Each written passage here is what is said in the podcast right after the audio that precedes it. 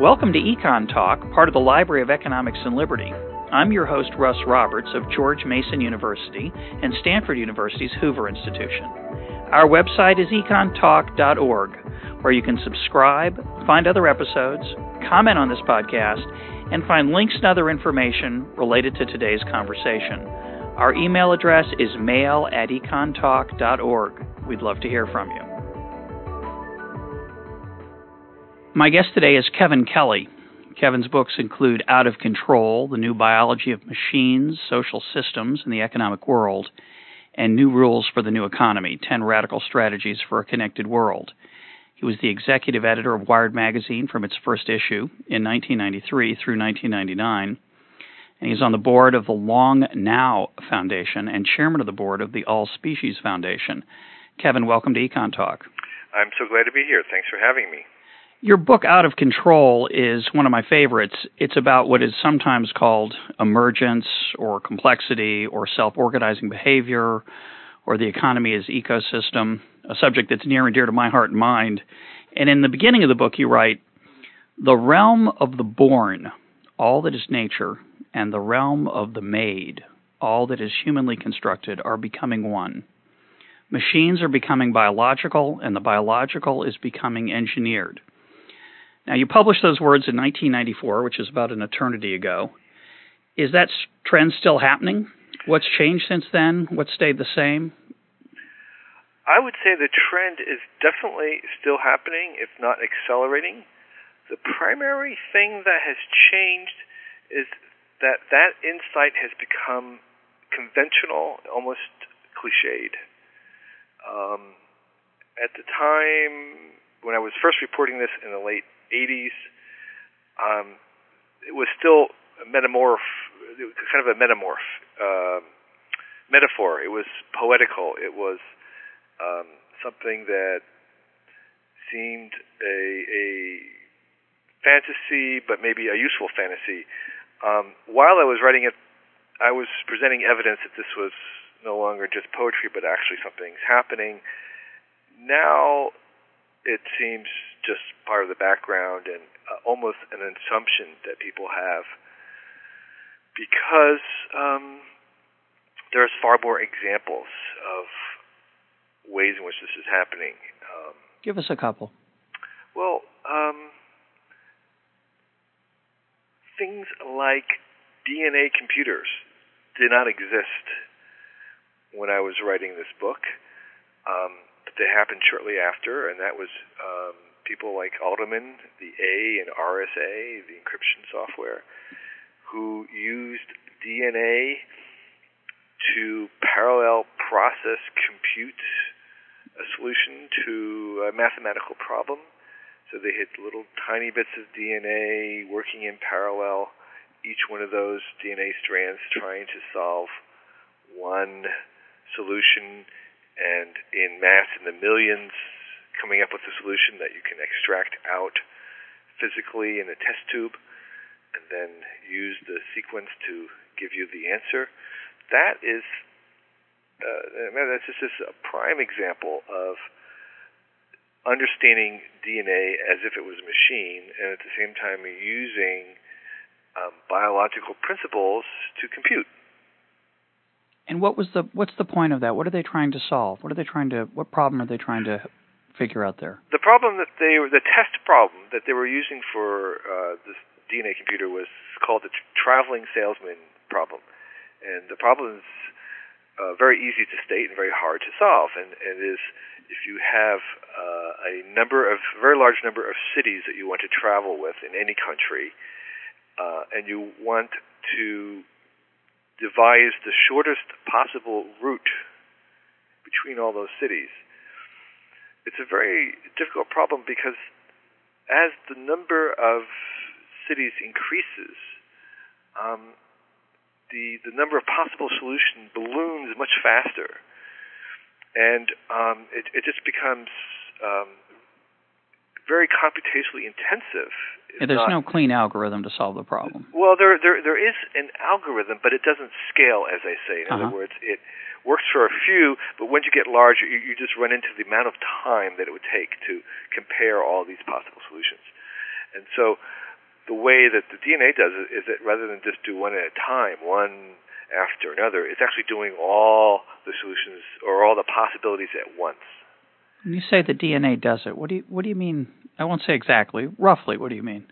Well, what it does is that um, each possible solution is a sequence of numbers, um, and what the DNA is doing is that it's um, it's trying out a sequence of numbers. In other words, you, you make you make uh, many many variations with the DNA because that's what DNA is. Can it can easily make a lot of variations of things that are just one or two base pairs different from the next one, and you try all those, and you you transform your puzzle, your question, into a physical a physical uh, another DNA that's physical, a physical molecule, and the answer that physically fits closest in, into you know in the binding sites. If it actually it's like a lock and key. It's, it's you have a lock which is your puzzle, and you're making up a gazillion keys, all of them slightly different, and the key that is closest to fitting into the lock is kept and maybe variations on that are made slightly until you find one that fits exactly into the lock. And that DNA string is then the solution. And is this of any practical application? Absolutely. Besides, I mean, of course, every traveling salesman wants their own DNA computer, but um, exactly. But more so, more so, broadly defined, what, what's it good for? Well, what what the current computers that we have, they operate in what they call a linear von Neumann process that we're all familiar with. This is a long string of instructions, one following another, and um, obviously we can do a lot of stuff with that. Um, in uh, problems that have lots and lots of variables and lots and lots of possible solutions, that kind of architecture doesn't doesn't work because it doesn't scale. It it, it, it becomes too slow. So what this kind of DNA computing is good for is for very complicated problems, of which most of the world consists of, where you have, you know, tens, thousands, hundreds of thousands different um, variables all at work. Um, and so the idea is that you can make um, computers that actually um, are wet, that actually have tissue, like DNA molecules, that are performing the calculations. You're not going to want to use this for solving as a calculator, for instance. It's not going to be in your BlackBerry. It's not going to be in your BlackBerry right now, but it, operate, it operates a little closer to something what we call fuzzy logic mm-hmm. in, in, in places where you are, are, are wanting to have a very complicated problem, and maybe you're coming to a kind of an estimate of the answer where you were happy with having an approximate answer that's likely to be very close than to have no answer at all. And it's interesting that the brute force improvements in computing power still aren't adequate for solving all problems. I mean, the most obvious example, I guess, would be uh, encryption. Encryption is, is, is one where where just the sheer magnitude of the possibilities require something like this parallel type processing. And this is, by the way, not the only way to do parallel processing, but it's a innovative and perhaps even a cheap way of doing it. And of course, many people believe that our brains, the, the gray matter in our brains, also operate in the same parallel way. That um, that that this is sort of the biological way. And of course, in the in in the perspective of computer scientists, DNA is calculating, is computing answers all the time, and so this and this is sort of where my book, Out of Control, goes is is to say. Once you understand that, that there is this artificial DNA computer in the test tube that's calculating these problems, you can also, with the same pair of rose colored glasses, imagine that the cells are actually calculating or computing their metabolism, that their responses, or the immune system is another great example. That the immune system, the way it works, is sort of this kind of computation. Because when you abstract out the actual functions as sort of logic uh, flows, they look exactly the same. Well, as an economist, I find this very appealing because economics has been dominated for the last oh probably 60 years would be the right time frame, maybe longer, but certainly in the last 60 years by what we might call the physics model, a set of very uh, precise equations modeling very simplistic aspects of the economy, and economists are increasingly dissatisfied with the results of those equations, but they don't always have anything good to replace those models with. They're very seductive, and economists like to think we like to think we're scientists like physicists are scientists and that we can be as precise. But I and others are more um, find the biological model more appealing, which is messier. Uh, the fuzzy logic you talked about is less precise. Uh, it's more organic. It's more holistic, and I think it's a more fruitful way to understand the way the world works. Yeah, and um, I'm always careful to add that this kind of messy logic, this messy media, this, this sort of um, fuzzy version of the world, um, should not and will not replace the reductive, precise way of um, that we have been doing things in kind of you know your your linear equations. It's a, it's in, it's, a, it's a supplement too.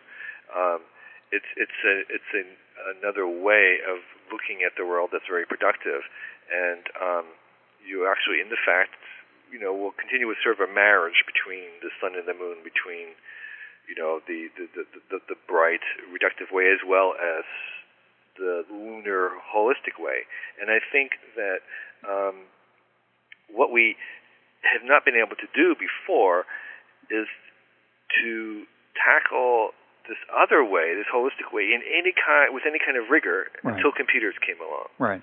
So there was always an intuition that this was a very productive way to see the world, but there was no tools to to do anything with it. And what happened with the arrival of particularly personal computers, where anybody could kind of hack around with them, is that we suddenly realized that with their ability to synthesize and to simulate um, the complexity of the world, we could actually we actually had a tool that would allow us finally to grapple with this view of the, this holistic view of the world, and um, uh, you know, kind of weigh in the cost of it, which is imprecision and uncertainty, and but but but you know, advance with the benefits, which was that you you, you had something, get a handle some insight. On it as, as you say, if you want to go to the moon, you know, physics is really good, really important. If you want to understand uh, the effects on the economy, it might be better to take a more biological approach. Yeah, and I think that has uh, less to do than most people might think because uh, with the fact that we're uh, biological beings. Correct. As as with as with the, the degree of complexity of the thing. So, Absolutely. So, so what we're finding out is is that um, th- there can be marketplaces of mechanical agents, um, and that that um, when you have an exchange of resources uh, in, sufficient numbers with, with, with sufficient degrees of freedom over persistent time, even if those agents aren't conscious or even biological, you can still have the phenomenon of, a, of an economic marketplace. Or even and, if they're erratic and yeah, exactly, and and uh, they don't have to be rational, not mechanic, you know, mechanistic. Right. They act like we do. Right, and um, so and so, um, what's interesting, I think, what one of the interesting frontiers is um, the backward path, the reverse path of bringing economics into biology, of um, of of taking some of the insights the that economists have about things, and then bringing them back into ecology or the immune system. And so they, they go both ways. And the fact that they flow both ways is further evidence, in my view, that they are one. Yeah, I, I agree. I, I th- you know the the role of unintended consequences being one of them. The the the importance of of things being out of control as you describe it and being aware of that is is valuable both in biology and in economics. Right. And again, uh, the very title of my book, although most people, when they first saw it, were not aware of it, was that in fact I felt that things being out of control, that that was a price it was worth paying. Yeah, no, that's a plus. right. Exactly. Well, I mean, feature, again, not a bug. Um, yes, and it's not so evident that, that that is, but that's that, that to really gain the full power of an economic system, of a biological system, and eventually of a very complex computeral system, that you actually have to surrender a certain amount of control to, to maximize it. Yeah. One thing I find interesting is when I talk about these issues in an economics context is how difficult it is for people to use their standard intuition and think about things that are out of control. We're so used to cause and effect. Right. And uh, Hayek talked about the challenge of language, how our language itself frustrates the ability to describe these phenomena, partly because they so the language so often deals in um, intention, design, as opposed to emergent, uncontrolled things. And out of control to most people sounds like a, a negative. For you, it was just a description. Right. It had some positives actually, but but for other people, it would be it would be the equivalent of in economics. The, one of the equivalent phrases unmanaged. Right. You want managed trade or unmanaged trade? Well, you want managed hair or unmanaged hair? Well, we want managed hair. Right. So why would we want unmanaged trade? Right. Um, yeah. So so yeah. So I think um, that I think there's but I think there has been a very large cultural shift uh, in accepting uh, a greater degree of this in our lives and our technology. And um, I mean, I think I, I I've you know just seen that say you know growing up in the um, '60s with with hippies with the kind of a leftist slant on thing, and to see, say, how deeply kind of a libertarian Hayekian view of uh, of of economics has served has been infiltrated infiltrated the the the entire digital culture. Yeah, what, why do you think that's true? My, my go ahead. What, I was going to give my answer. Let's hear yours first. Why do you think that cultural change has occurred? I think you're right. Um, well, a couple of things. Um, I think the demise of of an alternative model like yeah. communism um, made uh, you know refocused it. I think secondly, um, I, I, I you know uh, just speaking specifically of kind of the boomer generation of which I am, who had their experiments with communal living. Um, I, I think that's another. Uh, aspect of this that people actually tried. I mean, not just read about it, but actually tried alternative forms and found them lacking. Um, I mean, this was very, very instrumental in a lot of people. So they have very personal uh, experience. And I think, um, thirdly, um, I, I, do believe the, the computational metaphor uh, and things like the internet seeing how it works and the de- and the degree to which it works um, continues to inform that view. Uh, and you know, you don't have to go very much further than the miracle of Wikipedia to to have you believing all kinds of things that you would never believe before. And uh, one of those things is sort of you know the power of you know the kind of out of control decentralized marketplace to, to solve things and you know if anything we may be kind of coming back from that a little bit saying well it can't solve everything you know there's still many things it can't solve but but here's how I say it. Um, we're still we're still in the period of of our culture where we are seeing how far you can go with an out of control decentralized system in solving things. I think the wise realize that you can't go even halfway to where you want to go with just that model. But at the same time, it seems really the best way to start and and you know to, to get as much traction done is is, is to use this this approach in in the beginning, and we, we it keeps going further than we think it can. And so there is this again ex- experiential proof that you can seem to go a little further than you ever thought possible with having these systems kind of self-organize, even if it doesn't get you where you eventually want to go. Well, email is a good example. Yeah. We'd prefer a world without spam. Right. Most most of us, not all of us, but most of us. Or we'd prefer a world with the right kind of spam. Right. But the world that we live in, which right now the spammers are eh, they're doing okay. They're sort of they're they're keeping ahead of the software a little bit better than I thought they would. Well, but let me, let me just ask you, uh, just because you said that, you, are you not controlling your spam? No, I'm doing a pretty good. No, I, that's why I said it's sort of a half full, half empty. You know, it's not as annoying as it was. It's much less annoying than it was six months ago.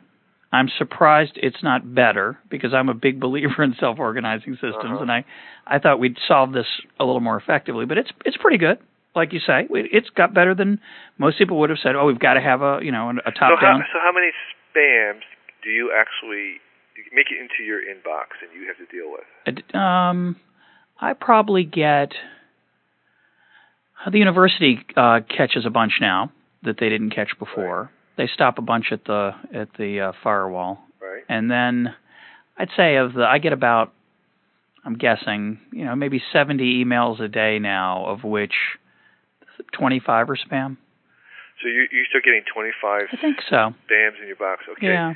Well, they're less colorful than they were a yeah, year yeah, ago. Those, there there are tools that should reduce that to at least one a day. Really? Oh yeah, absolutely. I'm I'm surprised you. I mean, there are a lot of uh, the Bayesian filter tools that will you can run on your laptop or your. I'm a Mac user and I use yeah, Mail. Yeah, you should use spam spam sieve, and in one week, um, without even training it, um, it, it will reduce it to one. Okay. Well, that's good to know. Right. It's good to know this is a practical show and not just yeah. intellectually well, stimulating. My, my, my only point is is that I'm finding that in fact this is sort of like an arms race. Yeah. And that about one spam a day or so is kind of what we had ten years ago, and that I I I, I expect that'll kind of be about the the rate um, going forward. Oh well, that's that's good news.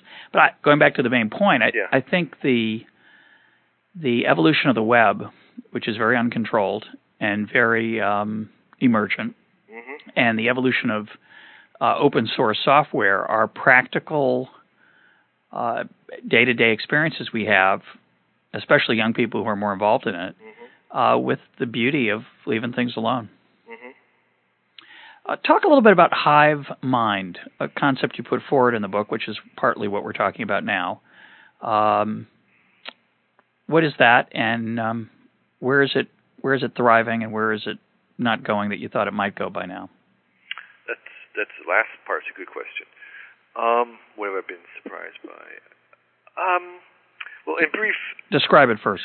yeah, in brief, the hive mind is um, what some other people call the wisdom of the crowd. It's Right. uh, the idea that nobody is as smart as everybody.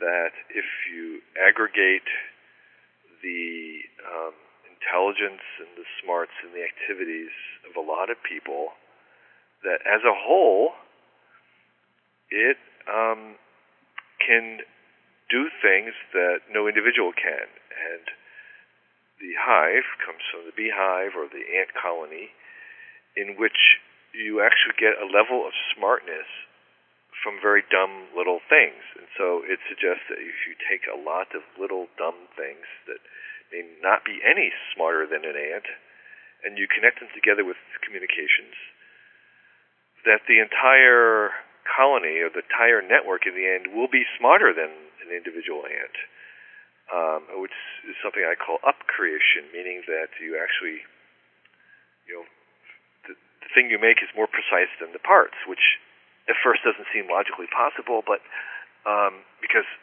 we tend to think that probabilistically, you know, you take all the errors of all the parts and you multiply them, and you should have something that's more error prone than even individuals, but actually you get something less error prone. And that little bit of magic is, you know, is the emergent quality, and the the whole thing uh, is, is is the hive mind, where we get good things like um, like an economy. This, the, the invisible hand in the economy is basically kind of like the hive mind and we have the invisible hand working in other things like Google search or, um, in this case, even Wikipedia, which I just mentioned, the fact that you take a lot of non, not the world's best experts, but you know, intelligent people, and you have an encyclopedia that is, you know, by far much better than any set of individuals could, uh, limited set of individuals could have created on their own. And this uh, this principle of the hive mind, again, is not just about conscious beings, but even inanimate or mechanical agents, when connected in an intelligent way with communication, can act and provide more value than than isolated an individual. And nowhere is that illustration more vivid than in computers. Because for all that we talk about the computer revolution, computers really did not change the world until they were all hooked up together. Until basically until the computer morphed or married the telephone. Until those until they were online, computers accelerated a few jobs like word processing and Photoshop and Excel, but but they they didn't have anywhere near the cultural force and the technological force that, that we are now witnessing until they were all networked. And then you took a lot of dumb PCs and you have something amazing. Yeah, it's a really um, incredible thing that is is unimaginable, literally. Right, and and and more importantly, to my mind, it's just beginning that what we've seen in the last 10 years is the beginning of the beginning in terms of the power unleashed by this hive mind of, of connecting everything to everything else. And um, now that's the good side. Now, there's a downside to the hive mind, which is you know the wisdom of the the, the stupidity of the mob. yeah. And um, there are, are, are you know there's enough there are a lot of examples of mob behavior and people following the herd and um, the uh, received wisdom isn't always wisdom. Right, conventional wisdom you know, um, th- th- that's certainly part of it, and uh, and worse things like conspiracy, conspiracy theories, and rumor and gossip are all part and parcel of this hive mind.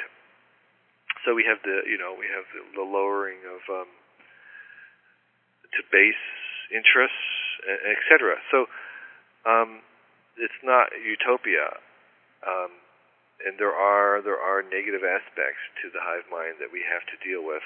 Uh, spam, you mentioned spam. Know, there's you know, if everybody's online and then you can spam every six billion spams, and that's horrible.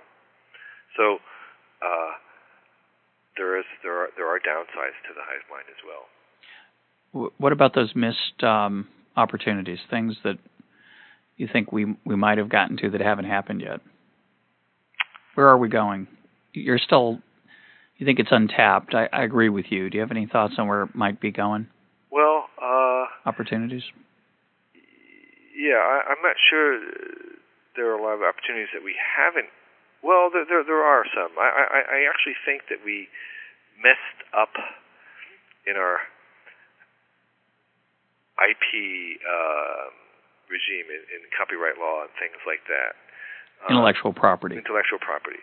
So, um, and you know that may not be the fault of anybody because it's just really hard to see this all coming. But it's very clear right now that we need to to revise some of the basic premises of uh, and our understanding of how this all works. And so that's the, that's a revolution in progress right now, and it's sort of touch and go because it could go either way. And I think we do actually have the possibility of um, really missing this and getting um, further laws that that will take a long time to overcome, or um, and on the other hand, of, of going in a direction where um, we are able to amend the philosophy and the regime to, to, to coincide more with what technology wants. And, um, you know, the copyright issues of, of making it easier, what, what is public domain, what's uh, fair use, um, that's really where one of the issues where it comes down to, and I think a more favorable use and acknowledgement that things want to copy and the copies don't have values themselves that's the auxiliary things you do with copies that have values. I think that's uh, th- that may be a missed opportunity, and we were slow in we as a culture were slow in recognizing that, even yeah. though that's been going on for at least 20 or 30 years. Well, the problem is is that the political process isn't designed to produce the best intellectual property regime. It's designed to it's not designed to do anything. It, it, um, the solutions we're talking about emerge like elsewhere, the people who have a vested stake in the status quo speak loudly, and right. their voice can outweigh what is good public policy. Unfortunately. Yeah. So, so uh, another way of saying it is, is there was tremendous, huge established business interest in yeah. continuing the business model, and there was not a very coordinated. Um, you know, kind of citizen represent. You know, the, the, the people who wanted to change weren't really representative. However, I, I think again, that's that's where the hive mind can can possibly change it. I agree. So that's one area of, of perhaps a missed opportunity. In terms of what's coming next, um, I'm most interested right now in something that that has a horrible name. Um, it's called the semantic web, and um, some people call it Web 3.0, Web 3.0, which is even a worse name in some ways. But um, hard to say. It's it's, it's a toss up. Yeah, yeah. It's um, what it's really about is the next stage in the evolution of the web, which is a move away from uh, seeing the web as um, pages and more seeing it as uh, uh, databases, and, and that sounds even more boring. But what what that means to us, what that what that means to the individuals, is that um, right now it takes a human to read the web, to surf it, to get information and value from it. The, this new thing the web is becoming will become more what they would call machine readable, meaning that um, our agents, our bots, our little software, our computers will be able to read it in a certain sense and extract meaning from it in ways that it can't do right now. And the end result of that will be a much more, I mean, a vastly, vastly more powerful hive mind. It will be um, one where, um, you know, if uh, in other words, where if something is mentioned, if, if I if I if I'm looking for something, the the pointers. If I'm looking for a person, the pointers to that person from around the web will find their way to the node that I'm looking for because the web itself will sort of be more aware of what things are. You can kind of think of the web right now as being very vast and flat in the sense that all information is of equal height, and that the web itself is sort of not really aware of itself, of what it knows. And what we're talking about is adding additional structure to the information on the web in, in such a way that um, the various links that have been made start to have tags. And so I, I talk about these two inventions, the link and the tag, as being these central inventions that we'll look back on in 100 years and say, just like the light bulb and the phonograph, these other two inventions, the link and the tag, will, will, will surface as being these remarkable things. So we've linked everything on the web, and now we're tagging it, assigning that values and meaning and categories so that it, it in a certain sense, without getting too cosmic about it. In a certain sense, the web is more intelligent. It, it's capable of. It's easier to extract out something meaningful from it in the sense of asking it a question about, you know, a natural language question like, you know, um, what is the capital of, of Nigeria, and it will be able to. It will know what you mean by capital because all the other capitals that's ever mentioned on the web will be will be tagged as capitals. And so getting an answer back that's meaningful will be much better. And that's just one elementary example, but all the other sophisticated things that we want to do with a world knowledge uh, brain or a library of all the knowledge in the world will be able to do, and not just, of course, us, but our agents as well. Yeah, it's a kind of it's a lot more exhilarating than the semantic web. I agree. It's um, it's, for yes. marketing purposes, we need a better name for it. yes, it's rather we remarkable. do. And if you have any suggestions, I, I welcome them. Or if your readers or listeners have suggestions, uh, I welcome them as well. Um, but it is an exhilarating idea. This ex- incredible profusion of information that we've done a pretty good job at, at navigation as a start, but it's we've clearly only scratched the surface. Yeah, and that, and navigation is one aspect of it, of, of us being able to navigate through it, but I think, again, most of the communication that will happen in the next 25, 30 or years and beyond is going to be not between humans and the web or between human and human, but between our agents and the machines behind them and other machines. And so, um, we in fact want a lot of this stuff to be happening in the background. Um, without us having to think about it. We we, we, we, want to be kind of in a certain sense served and supported by this and um, in some sense we don't even want to have to navigate it. I mean really, I mean I don't want to have to navigate the web. I just want to be able to ask a question or to have something and and ask it and have it done. So um, I, I I think the sh- there there will be a shift from navigation to maybe something called meaning or um, or, or, or something else. Experiencing, yeah, it's not clear what we don't have a good word for it. Yeah. Exactly. The difference between uh, maybe using a map to find a place versus a three-dimensional video versus actually visiting the place. I mean, there's a whole different set of layers there. There's yeah, there is the your own experience of it. There's having a, uh, a buddy or a guide. Um, so so yeah, maps are only one one way to to to experience a place. Um, Before we leave out of control, which we've been talking about, uh, it played a role in the movie The Matrix. Mm-hmm. Tell us what happened and how that came about.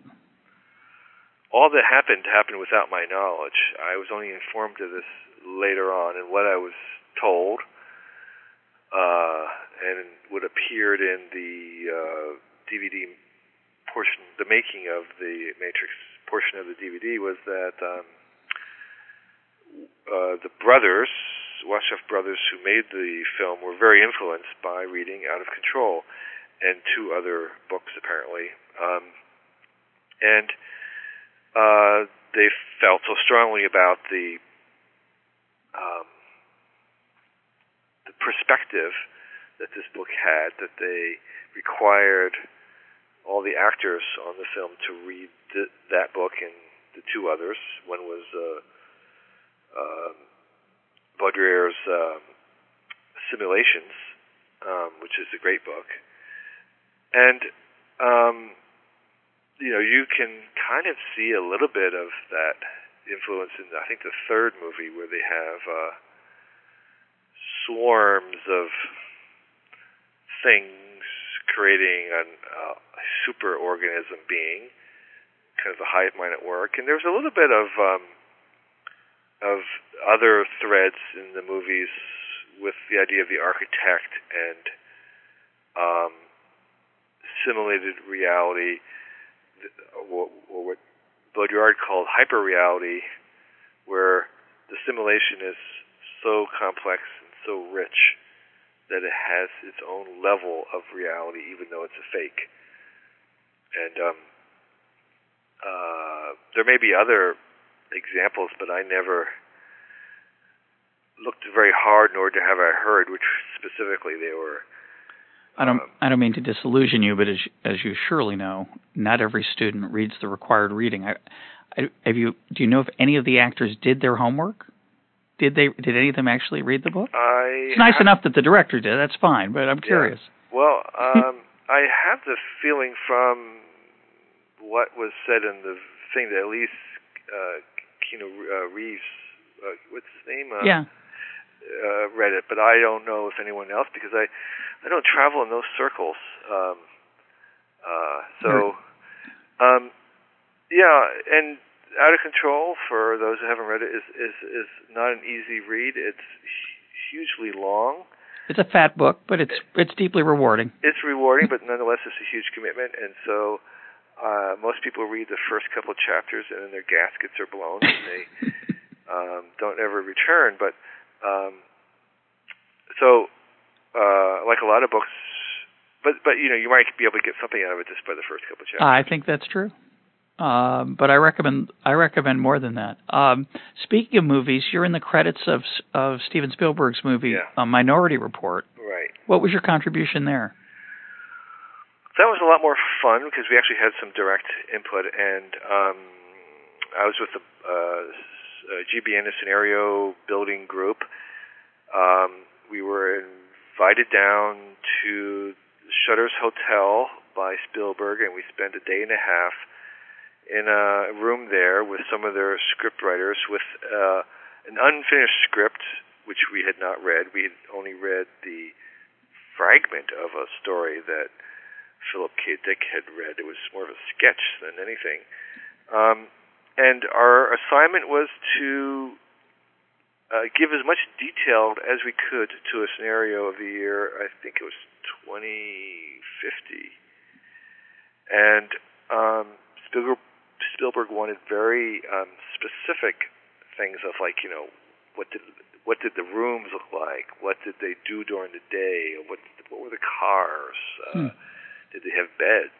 You know, he was asking, you know, uh, and so uh, our job was to kind of um, fantasize and, and you know, do science fiction world building.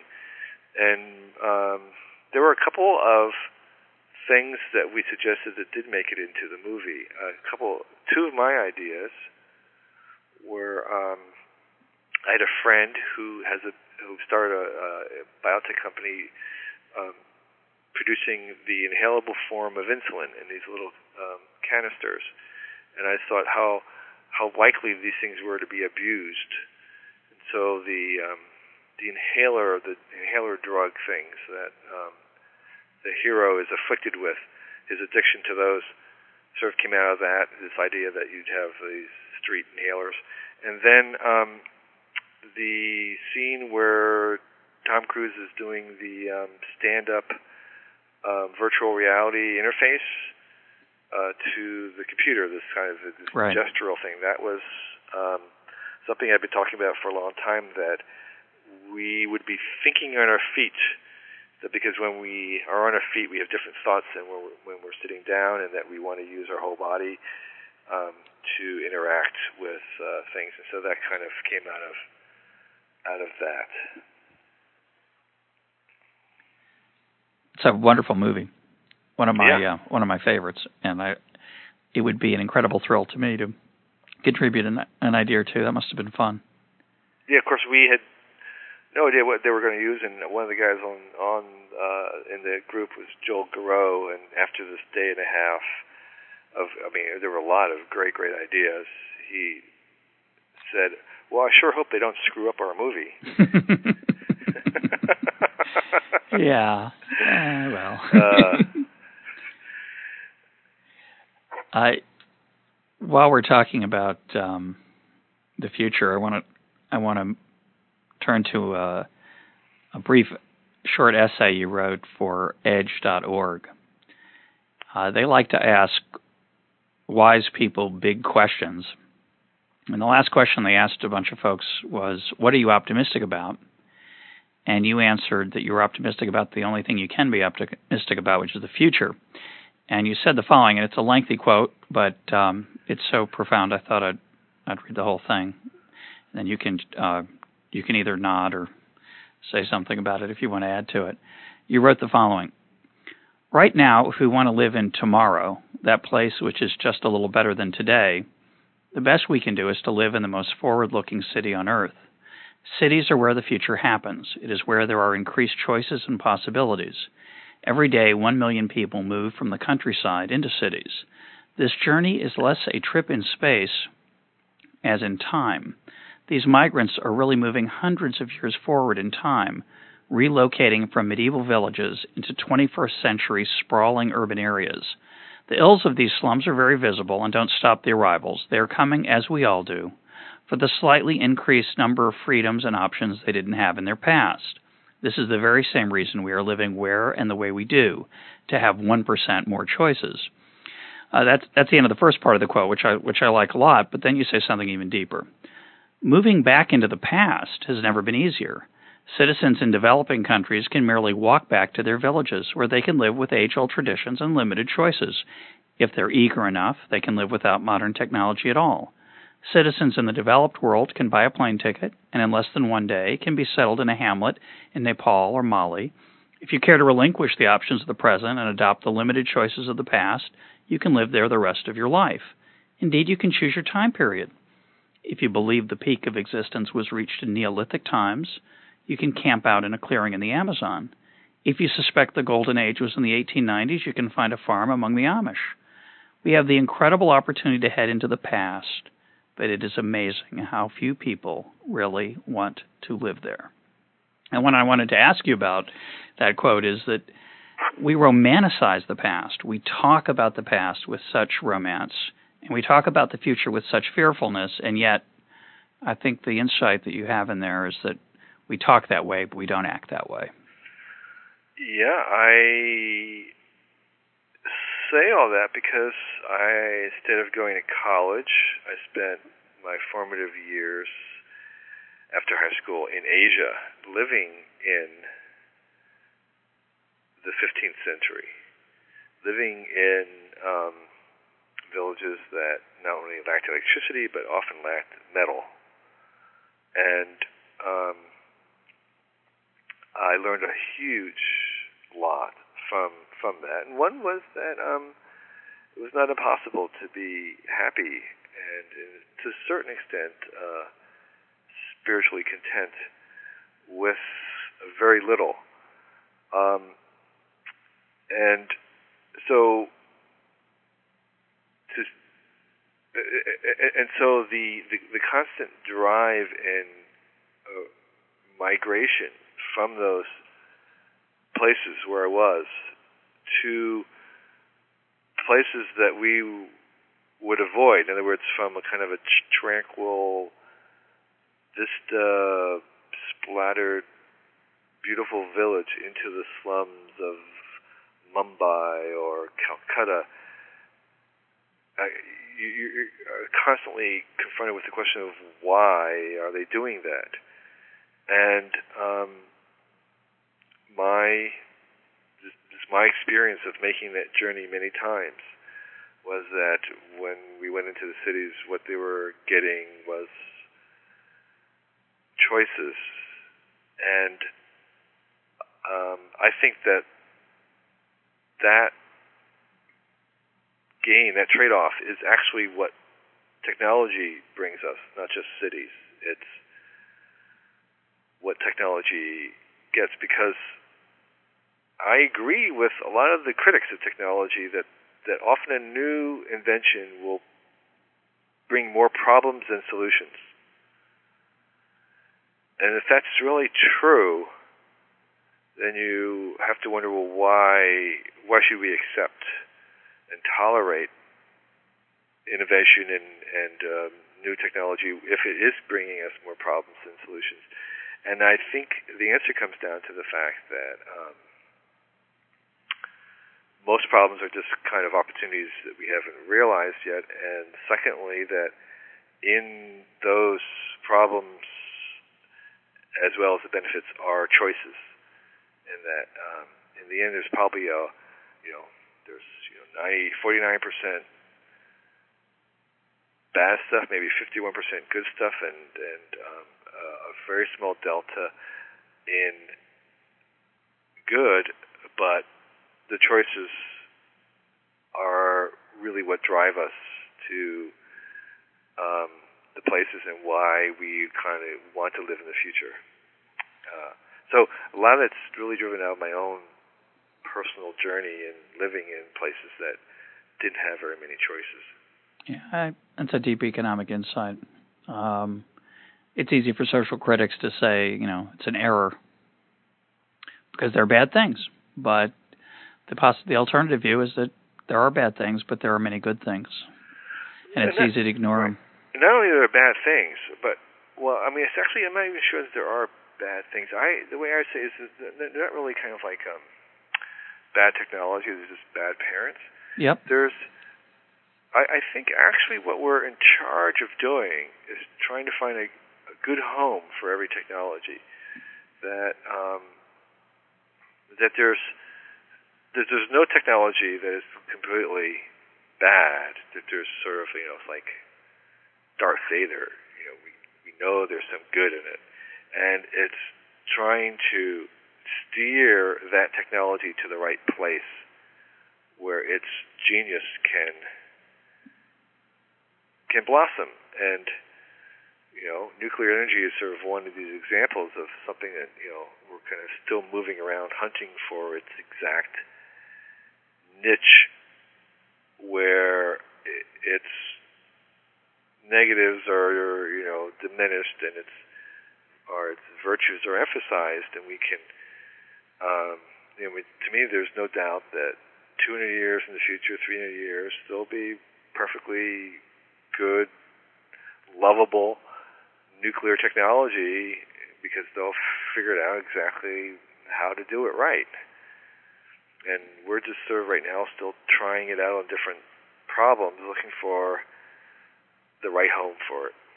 You know, you picked a dramatic example. My my less dramatic example is television. So in our house, we don't have cable because um, I don't think we can handle it. So it's there might be a way to get cable and handle it, but we've just gone cold turkey on the cable thing because we'd end up watching too much sports, and the bri- the minds of our children would rot, and we'd talk to each other less, and my wife would probably um, leave the house a lot. So we all have our ways of coping uh, with problems like that, and um, yeah, I agree. In fact, we don't have uh, cable or network TV, and they haven't had.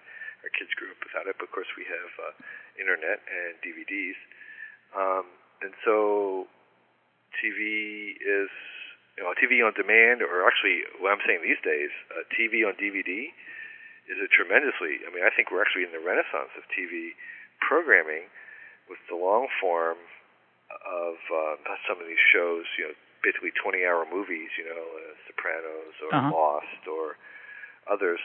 Um, very deeply rich um, storylines, far more complex than anything that's been written till now.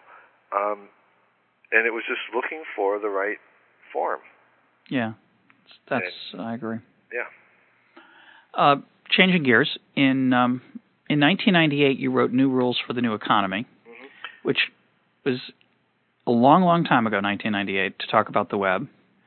And there are a lot of insights in there that are still true, and the fundamental principles are still true. I'm curious which of your predictions and and strategic comments you're maybe most proudest of or least proudest of in that book, Any thoughts on that?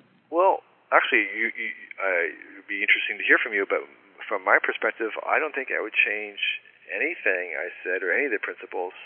I might substitute, do a global search and replace, and substitute the word networked economy with new economy, which was actually how it was first written. We changed it midway. Um, but I I think um, they're all still valid, not just mostly. And um, some of the examples are dated, but I just can't be faulted for that because things just change so fast. No, I thought there were a lot of. Um, I, I thought it was perfectly timely. I, what's as you point out, the examples are dated, but I think more important than that are the the examples you didn't know because they hadn't happened yet, but that you basically anticipated. Um, there are a lot of paragraphs in that book uh, that reminded me of, of the coming of Google, but Google wasn't around yet, and so you couldn't talk about it, but now you would. Right. Yeah. So, um, in fact, I was just thinking the other day that um, for the, I should I should issue a ten year uh, expanded version that would have more current examples because I still think it's useful and maybe didn't get enough exposure when it first came out. What um, book does? it's what? What book does? Yeah, yeah, exactly. As well, an author, I can totally as relate. As a matter of fact, I think Out of Control is selling better now than it was when it was first issued. Uh, it would. Uh, when it was first issued in '94, the Out of Control was reviewed only in two places. Wow. It was completely um, ignored, um, and it has far more attention now, uh, ten years down the road. So, I mean, out of, uh, new rules may may have the same the same fate.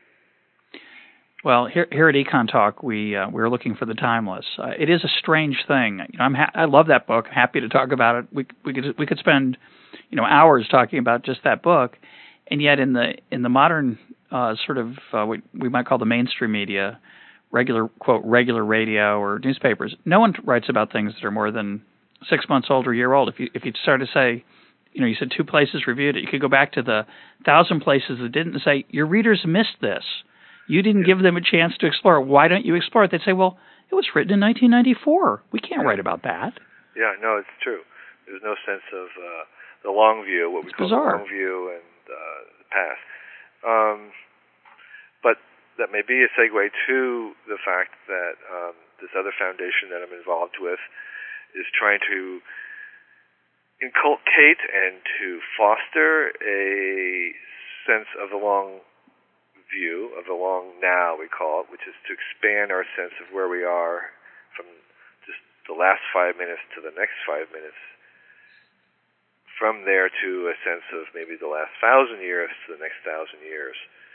Um, we're not trying to make plans of a thousand year plans. We're just trying to encourage people to think in terms of generations, to think in terms of the scale of civilization over hundreds of years, to be active in trying to increase options over time rather than decrease them.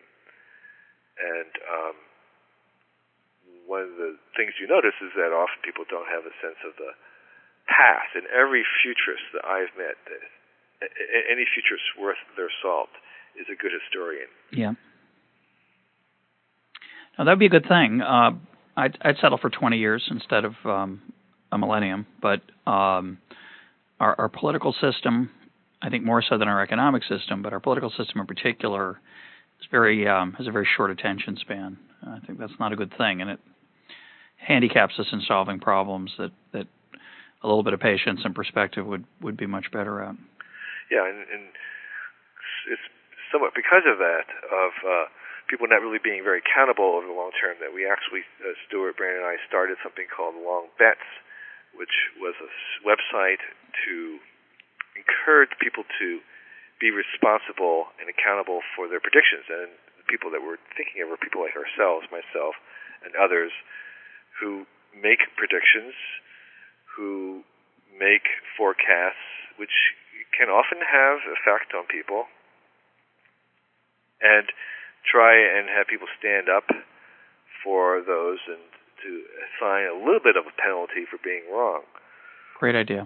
right now there isn't. So so and so can say something. I'm certain this will happen, and ten years later, or five years later, or two years later, uh, it doesn't happen, and there's no there's no uh, there's no hurt for for saying those kinds of things. And so we're trying to say, well, let's um, let's be accountable for predictions and, of course, for actions. Uh, so the idea of even having kind of a accountability roster of past uh, actions where you know they they come back to you, and I think some of the effort now with blogging and the web of trying to hold people in public office much more accountable for the things they say as they go along is is all in, in the correct direction. Well, reputation obviously plays a role in in punishing bad predictions to some extent, but it's sometimes surprising how little reputations suffer for bad predictions. Uh, As an economist, my favorite is all the people who said Japan was going to destroy us and we are going to lose all our good yeah, jobs, and I remember that just disappeared. And all the people who wrote those things, they did, they took a hit.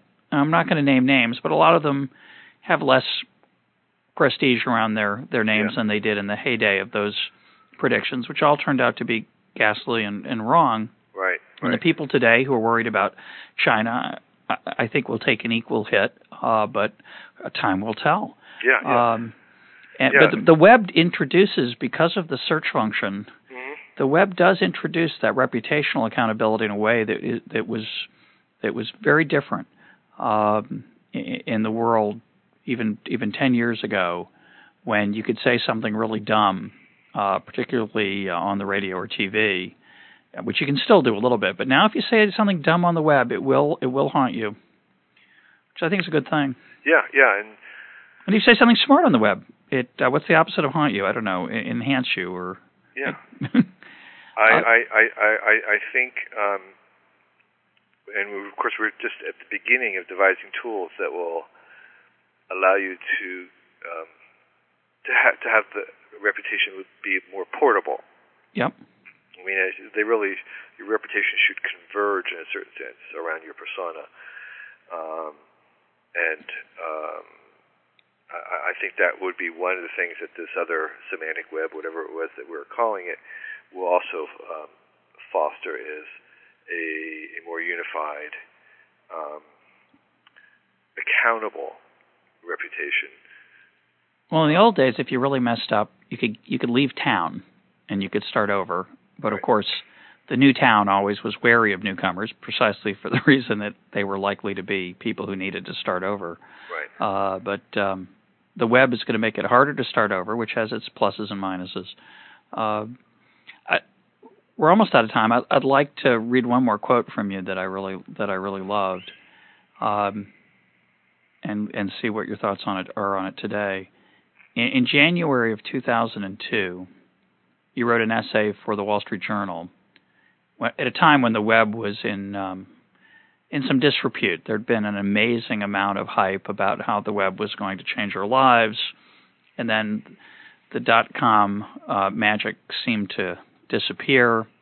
A lot of uh, billionaires became millionaires. A lot of millionaires became penniless. A lot of people making uh, six-figure salaries became unemployed, and it was uh, a, a gloomy time with lots of pessimism. And you wrote, I think, something very profound, and you were talking about how the commercial part of the web would would recover, but that we were ignoring the non-commercial part and the fact that people put stuff up on the web not just to make money, which is fine, but also just for the, for the fun of it, for the love of it, for the thrill of it, for the sharing of it. And here, here's the quote. It said, you wrote, Will we ever appreciate this web woven out of love and greed for the fabulous miracle it is? Perhaps as more of the world wins access to it and more of our books and movies and history are added, we will come to see it as a dream come true, a collective dream created by people like you and me sharing what they love. Who would have guessed that at the end of a harrowing, harrowing year, the heart of this gift and miracle already beats? And I, I just I thought that was a profound uh, thought. And if anything, the sharing part that you were writing about then, which was again an eternity five years ago, has gotten better. Yeah, absolutely. I mean, I would put it sort of even stronger now, and I think I did a little bit in the uh, We Are the Web piece for Wired, and that is, is that um, um, if I was to sort of stand up 10 years ago, if I was to stand up and list all the things that I believed would come in 10 years, um, it's a very, very, very long list from you know street maps or satellite maps, Google Earth uh, in 3D, um, you know, real-time stock quotes to uh, weather radar, uh, you know, encyclopedias. I mean, it's just everything that that we would have this everything on our desktop and that most of it would be for free, uh, I would be laughed off the stage. Right, was, as a, as a fool. It was just insane. it was just wild-eyed optimism. And the main argument against it, uh, you know, as an economist, you would appreciate this, is that there was simply not enough money. Yeah, right. To who would pay for it all? Yeah, to, to build it, and particularly to do it for free. And so, um, in a certain sense, we don't really still have a very good explanation. Uh, I think an economic explanation of uh, how this happened. A lot of people say, well, there were billions of dollars lost and invested in, and that's true. Uh, I mean, there was there was a lot of money invested into it, but you know, money made in some way at the same time. Um, and so, I, I, do think it, it's sort of an impossible thing. In the same way, you know, again, coming back to Wikipedia, um, th- that you know, if I was to tell you and describe how that would work, um, and I, you know, you you would just say that doesn't work. That's impossible. Humans don't operate that way, and yet here it is. And so, um, what those things have sort of encouraged us is to actually to believe the impossible a lot easier. And um, one of those impossible things is that um, people do things for love, and that people do things not just out of greed, um, and maybe even do they do things irrationally sometimes too. And so that's not been part of the kind of the economic formula, and as such, we need to kind of incorporate those miracle agents into our thinking in the next 10 years at least. Yeah, it's kind of the I think of it as the straw man economic formula, the view that people are only motivated by money and good economists understand that people are motivated by all kinds of things love and money and pride and humanness and altruism and eagerness to save the world and make the world a better place and connect with people. And the two most interesting things we've talked about to me today are the your insight about choices and how much we are willing to sacrifice to get more choice, which is I think a fundamentally human thing that is at the heart of economics and the second thing is our desire to connect with others, which is a fundamentally human thing. And people decry our current world of technology because it's isolating. You know, we sit at our little desks with our our little computers all by ourselves, bowling alone, and yet it's a misreading of what's really going on. I mean, the connections that we make with with strangers now via the web, via the things, the blogs we share, the music we share, the podcasts we share, are just they're extraordinary and they're deli- they're they're deliriously delightful. And right. what is more important about the human experience than that? Right. Just yep. uh, you said it well. My guest today has been Kevin Kelly, author, futurist, optimist. Kevin, thanks for joining us. Great, my pleasure. This is Econ Talk, part of the Library of Economics and Liberty. For more Econ Talk, go to econtalk.org, where you can also comment on today's podcast and find links and readings related to today's conversation. The sound engineer for Econ Talk is Rich Goyette. I'm your host, Russ Roberts. Thanks for listening. Talk to you on Monday.